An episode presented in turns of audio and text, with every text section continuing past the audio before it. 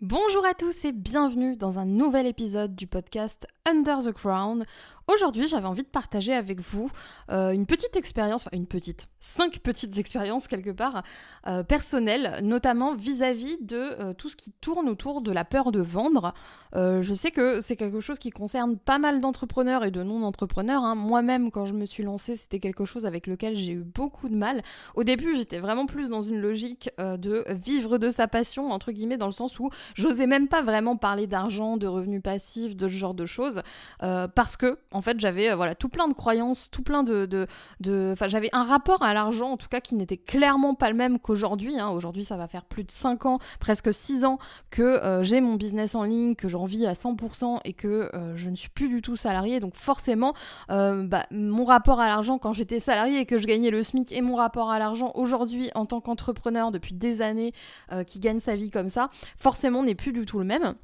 Et avec toute cette expérience que j'ai acquise, j'ai pris beaucoup de recul là ces derniers mois sur ce que j'avais compris, sur qui j'étais avant, qui je suis aujourd'hui, euh, ce qui m'a vraiment permis en fait de d'avancer que ce soit dans ma vie personnelle ou dans mon business. Et je me suis rendu compte qu'il euh, y avait plein de petites choses comme ça euh, sur lesquelles à la base j'étais euh, vraiment partie de très très loin. Et la vente en fait partie parce que moi quand j'ai lancé mon business et que j'ai commencé bah, à publier des articles, etc., j'étais persuadée, vraiment persuadée d'être une bille en vente. C'est ce que je disais tout le temps. même à mon ancien travail, quand j'étais caissière, vous savez, de temps en temps, euh, j'avais mes chefs et tout qui avaient de temps en temps une petite lubie qui leur sautait comme ça. Ou alors je sais pas peut-être que ça venait de plus haut j'en sais rien. En tout cas il y avait toujours une période comme ça où ils nous, ils nous euh, bassinaient pour que systématiquement on propose un produit complémentaire etc et moi je détestais ça. Vraiment c'était une purge pour moi ce moment là parce que je détestais vendre en fait c'est ce que je disais. Je détestais vendre. Et euh, forcément quand j'ai lancé mon business quand j'ai commencé à vendre mes propres produits bah le fait de ne pas aimer vendre ça a été j'irai pas jusqu'à dire un handicap, mais ça n'a pas été dans mon, intérêt. Et en fait, j'avais beaucoup de choses à travailler vis-à-vis -vis à la fois de mon rapport avec l'argent, mais aussi avec la vente, parce que les deux sont liés. Et je me suis rendu compte que en fait j'avais vraiment peur de vendre à mes débuts. Et euh, bah forcément au fil du temps voilà j'ai évolué hein, sinon je serais pas là en train de vous en parler. Aujourd'hui ça me fait plus du tout peur de vendre. Au contraire euh, moi j'ai aucune honte aucun malaise à vous parler de mes produits de mes offres. Vous avez dû constater que dans chaque contenu que je fais je redirige vers un produit vers une offre payante. Et euh, je fais ça depuis des années et ça m'empêche pas derrière de délivrer de la valeur etc mais on va y venir hein.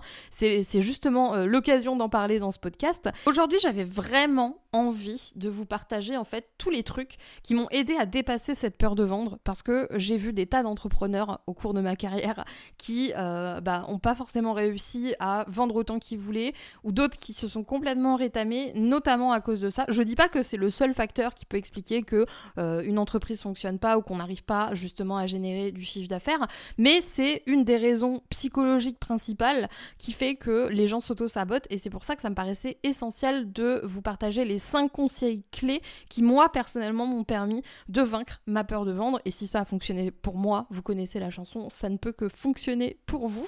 Et d'ailleurs, pour ceux d'entre vous qui sont encore un petit peu, voilà... Euh, chatouilleux à l'idée de vendre, qui savent pas encore comment s'y prendre, qui connaissent pas grand chose aux techniques de vente ou qui savent pas exactement comment mettre tout ça en place, n'oubliez pas que je vous explique tous mes secrets, toutes mes techniques dans la formation Noble Seller qui est en promo jusqu'à jeudi soir. Donc si ça vous intéresse, elle est euh, dans la barre de description. Et moi je vais directement attaquer avec mes 5 conseils pour vaincre la peur de vente. Donc ce que je vais dire là, ça va vous être utile si, euh, bah, comme moi, vous partez un petit peu de loin, si on peut dire ça comme ça, et que vous sentez que vous avez voilà, un rapport avec la vente qui est compliqué, que vous comprenez pas vraiment comment ça marche, que vous pas forcément à l'aise là-dedans.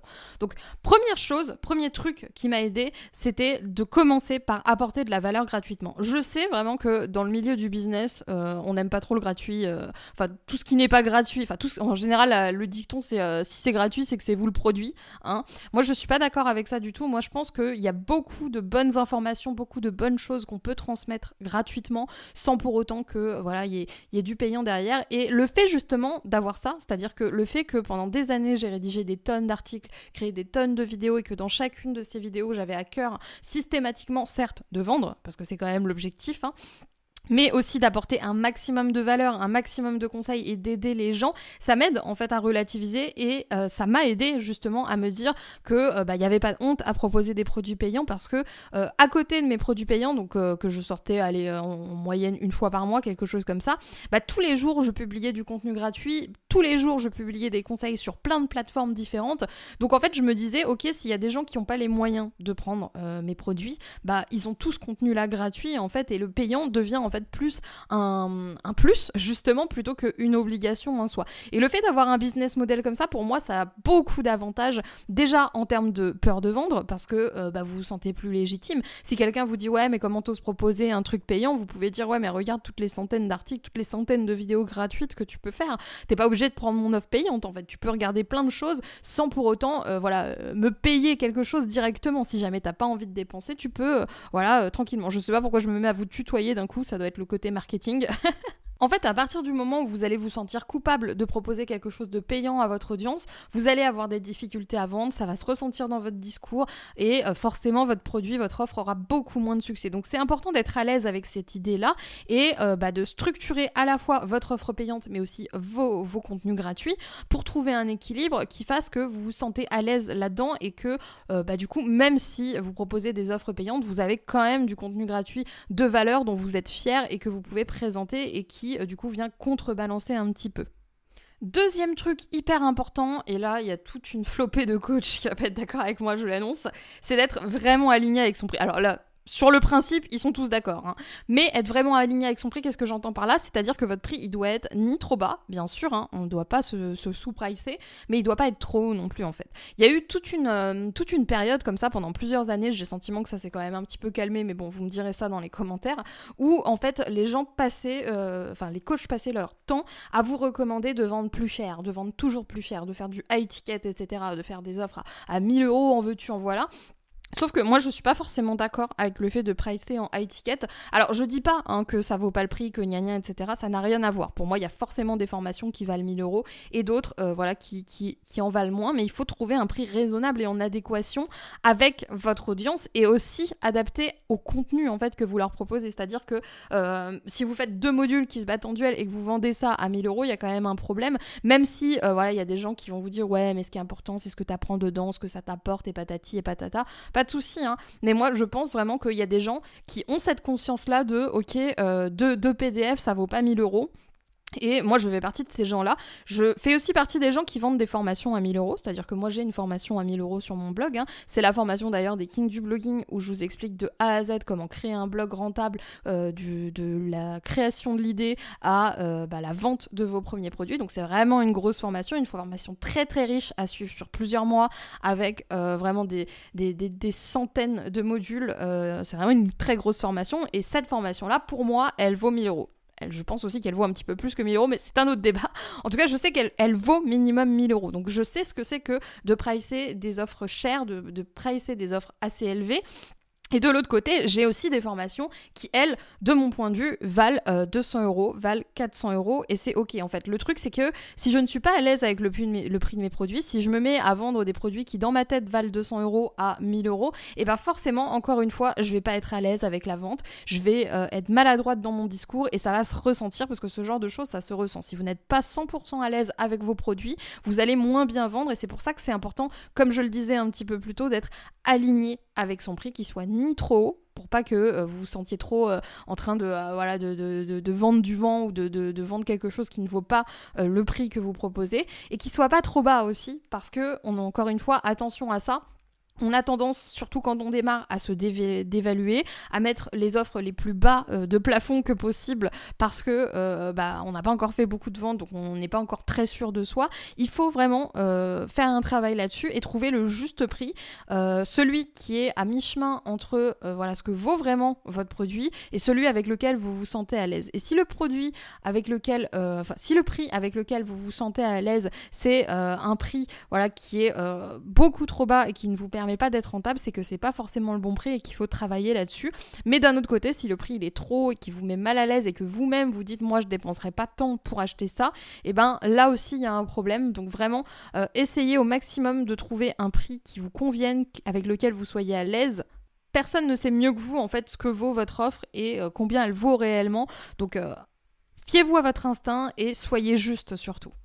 Troisième truc, c'est d'être transparent avec les gens. Plus vous êtes transparent avec votre audience et moins vous vous sentez mal à l'aise en fait. Ne soyez pas timide, n'ayez pas peur de leur dire il y a ça à vendre, euh, il y a ça que j'ai proposé en produit payant. Vous pouvez obtenir ça, euh, voilà, si jamais vous avez besoin euh, de résoudre tel problème. D'ailleurs, un truc vraiment, moi qui m'a vraiment aidé de dingue à, justement justifier un petit peu la valeur de mes offres c'est un peu cette vision, si vous voulez, euh, cette métaphore par rapport euh, aux médicaments. C'est-à-dire que, euh, admettons que vous avez quelqu'un à côté de vous qui a mal à la tête, vous avez voilà, des, cachets contre le mal de tête dans votre sac, vous allez lui proposer, parce qu'il a mal à la tête, vous avez une solution à son problème, une solution simple.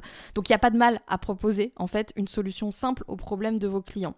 Et c'est important d'être transparent avec eux par contre sur le fait que euh, bah, vous n'êtes pas là en mode euh, bénévole en fait. Parce que euh, si jamais votre objectif c'est de vivre de votre business comme moi par exemple moi mon objectif ça a toujours été de vivre de mon business. Et j'ai toujours été hyper transparente là-dessus. J'ai jamais eu peur de dire que mon objectif c'était de gagner ma vie grâce à mon business. Et du coup ça choque personne en fait que je vende des offres. Parce que ça fait partie de tout ce que j'ai dit avant. Et je suis pas arrivée en mode non ne vous inquiétez pas je suis là uniquement par passion. La passion fait partie de la raison bien sûr hein, sinon je serais pas là mais c'est pas l'unique but en fait. On vit pas de passion et d'amour et d'eau fraîche, si seulement. Mais euh, ce n'est pas le cas, hélas.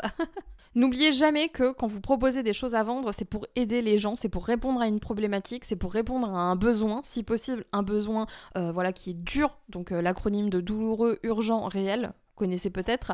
En tout cas, vous vendez quelque chose qui a une utilité. Vous n'êtes pas là en train de vendre voilà euh, n'importe quoi et des choses qui ne servent à rien. Chaque produit doit avoir une utilité. Ce qui m'amène d'ailleurs au quatrième conseil, c'est d'être le plus fier que possible de vos offres. Et pour être fier de ces offres, il faut créer des offres dont vous êtes fier. Des offres avec lesquelles vous êtes en adéquation. Des offres que euh, vous créez parce que vous savez qu'elles vont avoir un impact. Vous savez qu'elles vont servir. Euh, si vous êtes le premier à trouver que votre offre, elle sert à rien, qu'elle est chiante, euh, voilà, qu'elle n'a pas vraiment beaucoup d'intérêt, mais bon, il faut faire rentrer de l'argent, voilà, on va créer une formation, ça va pas vraiment marcher honnêtement. Vos prospects, ils vont pas se jeter dessus si vous ne résolvez pas de vrais problèmes et si vous ne voilà, trouvez pas de vraies solutions.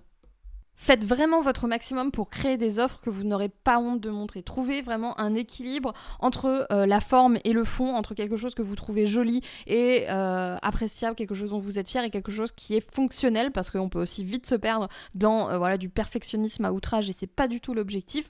On demande pas à ce que vos produits soient parfaits, on demande à ce que vos produits aient une réelle utilité et qu'ils soient vraiment là pour une raison en fait, qu'ils aient pas été créés pour le plaisir de créer, mais qu'ils aient été créés pour répondre à des problématiques réelles et le fait justement de faire ça, de faire des produits qui répondent à une vraie problématique, ça va faire que vous ayez, que vous allez avoir beaucoup moins de honte, beaucoup moins de mal à en parler parce que vous avez une solution au problème des gens. Vous avez euh, un doliprane dans la poche pour votre copain qui a mal à la tête. C'est exactement pareil.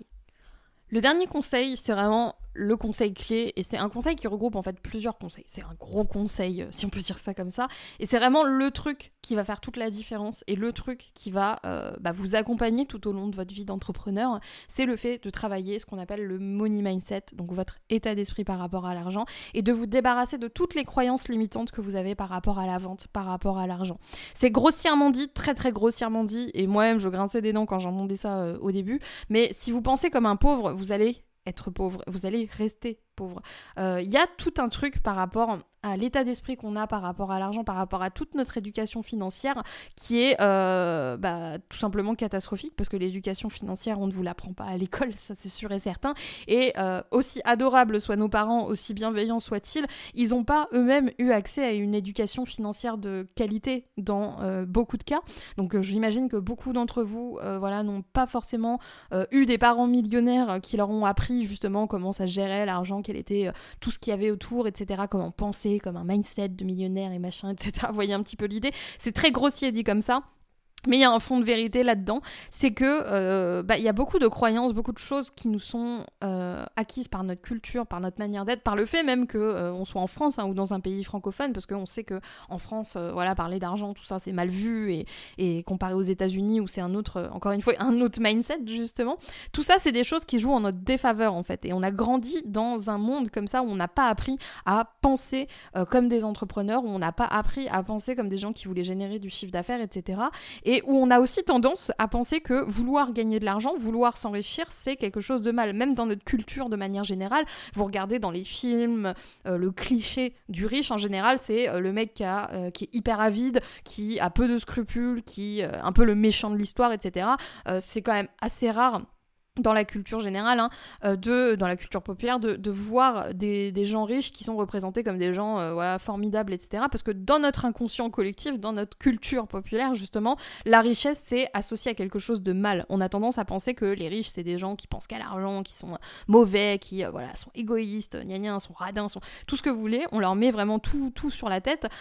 sauf que si jamais vous pensez qu'être riche, c'est être ça, inconsciemment, votre cerveau, il va pas vouloir que vous deveniez riche et vous n'allez pas vous mettre dans le bon état d'esprit, en fait, pour devenir riche. Donc, en fait, il y a toute une euh, une éducation financière à se faire par soi-même quand on est entrepreneur. Et je dis pas ça dans le sens, euh, ouais, il faut que vous hurliez devant votre miroir tous les jours que vous êtes millionnaire. Et je dis pas que l'objectif ultime d'une vie, c'est euh, voilà, d'être millionnaire, d'être milliardaire, de devenir Jeff Bezos. Pas du tout. Mais si jamais vous voulez développer vos revenus, si jamais vous voulez faire plus de ventes, si jamais vous voulez faire grandir votre entreprise, c'est essentiel d'avoir un minimum d'éducation financière et de lire des livres sur le sujet de vous former sur le sujet, de vous faire coacher sur le sujet pour justement euh, remarquer un petit peu quels sont ces mécanismes de pensée qui font en fait que euh, vous n'arrivez pas à faire plus de ventes, vous n'arrivez pas à être à l'aise avec cette notion de vente, argent, etc. Euh, quand j'entendais ce conseil, vraiment, je me disais ouais, c'est comme faire de la méditation, c'est du dev perso, voilà, on connaît, etc. Mais il y a quelque chose d'important à préciser, c'est que le dev perso, c'est pas pour rien en fait que c'est voilà une thématique qui est aussi liée, si étroitement liée à, l'univers du business en ligne, c'est parce que le développement personnel, ça vous permet de devenir une meilleure personne, une personne plus consciente, une personne plus intelligente, une personne plus organisée, une personne plus en forme, plus en paix avec vous-même, plus consciente de soi-même. Et tout ça, ça a un impact sur, vos actions, ça a un impact sur, sur votre communication, ça a un impact sur vos résultats, ça a un impact sur beaucoup de choses, donc c'est quand même quelque chose d'essentiel. À titre personnel, je suis vraiment pas fan de tout cet aspect un peu... Euh, un peu, euh, j'ai presque envie de dire sectaire du, développement personnel, euh, un petit peu illuminé, de euh, voilà, de, de, de, partir un petit peu dans des, dans des, dans de la pensée magique, j'ai envie de dire. c'est quelque chose avec lequel j'ai toujours eu un petit peu de mal, mais je ne suis pas, voilà, aveugle et je vois bien que c'est quand même quelque chose qui a un impact. Donc c'est une compétence clé que de savoir euh, se développer soi-même personnellement. Et euh, le fait de travailler notamment par rapport à tout ce qui est euh, rapport à l'argent, rapport à la vente, par rapport à vous-même, ça peut vraiment faire une énorme différence. Et moi je sais que c'est quelque chose que je travaille depuis toujours. Parce que comme je vous dis je reviens quand même de loin hein. Et c'est quelque chose qui, d'après moi, se travaille vraiment tout au long de notre vie d'entrepreneur. C'est une compétence clé au même titre en fait que le copywriting, que le SEO, que tout ce qui va avec. C'est vraiment pour moi une composante essentielle euh, bah, de votre business et c'est vraiment ça qui peut euh, vous permettre de générer plus de ventes sans pour autant euh, modifier nécessairement la structure de votre business, c'est-à-dire sans devoir voilà, attirer plus de trafic. Rien que le fait de modifier en fait vos croyances par rapport à l'argent, ça peut faire une énorme différence et c'est pour ça que je vous encourage vraiment à vous renseigner à ce niveau-là et à ne pas hésiter à vous former. Et bien sûr, si jamais vous avez envie de démarrer avec moi, n'oubliez pas qu'il y a un module entier où je parle du money mindset dans la formation Noble Seller qui est en promo jusqu'à jeudi et c'est aussi la formation où je vous partage toutes mes techniques pour vendre euh, grâce à un business en ligne et je vous partage aussi euh, tout ce qui est euh, autour de la création de pages de vente, de l'argumentaire de vente, etc. Tous les conseils qui vont vous permettre à la fois de vous débarrasser des croyances limitantes qui vous empêchent justement de vendre et de générer des chiffres et toutes les astuces qui vont vous permettre de vendre en étant à l'aise avec vous-même, en étant éthique et sans prendre les gens pour des dindons. Dites-moi dans les commentaires s'il y en a certains d'entre vous qui ont du mal à vendre, justement, qui ont, euh, moi j'appelle ça la timidité promotionnelle, qui osent pas trop dire qu'il y a des offres, qui ont peur de saouler les gens euh, avec euh, voilà le, fait qu'ils aient des choses à vendre. Dites-moi voilà quel rapport vous entretenez à la vente et voilà, bah ça m'intéresse de savoir parce que je pense qu'on n'a pas forcément tous la même approche et je sais qu'il y a beaucoup de gens en fait qui sont un petit peu dans la timidité promotionnelle. Donc moi j'aimerais savoir si c'est votre cas et aussi si jamais c'est votre cas, depuis combien de temps vous êtes dans le business en ligne est-ce que vous sentez que euh, voilà, c'est quelque chose qui vous a euh, empêché d'avancer et qui vous empêche euh, d'avoir plus de résultats? N'hésitez pas à me dire tout ça dans les commentaires. Moi, du coup, je vais vous laisser là. Je vous souhaite une super bonne journée et je vous dis à plus pour de nouveaux podcasts sur la chaîne de Wonder White Queen.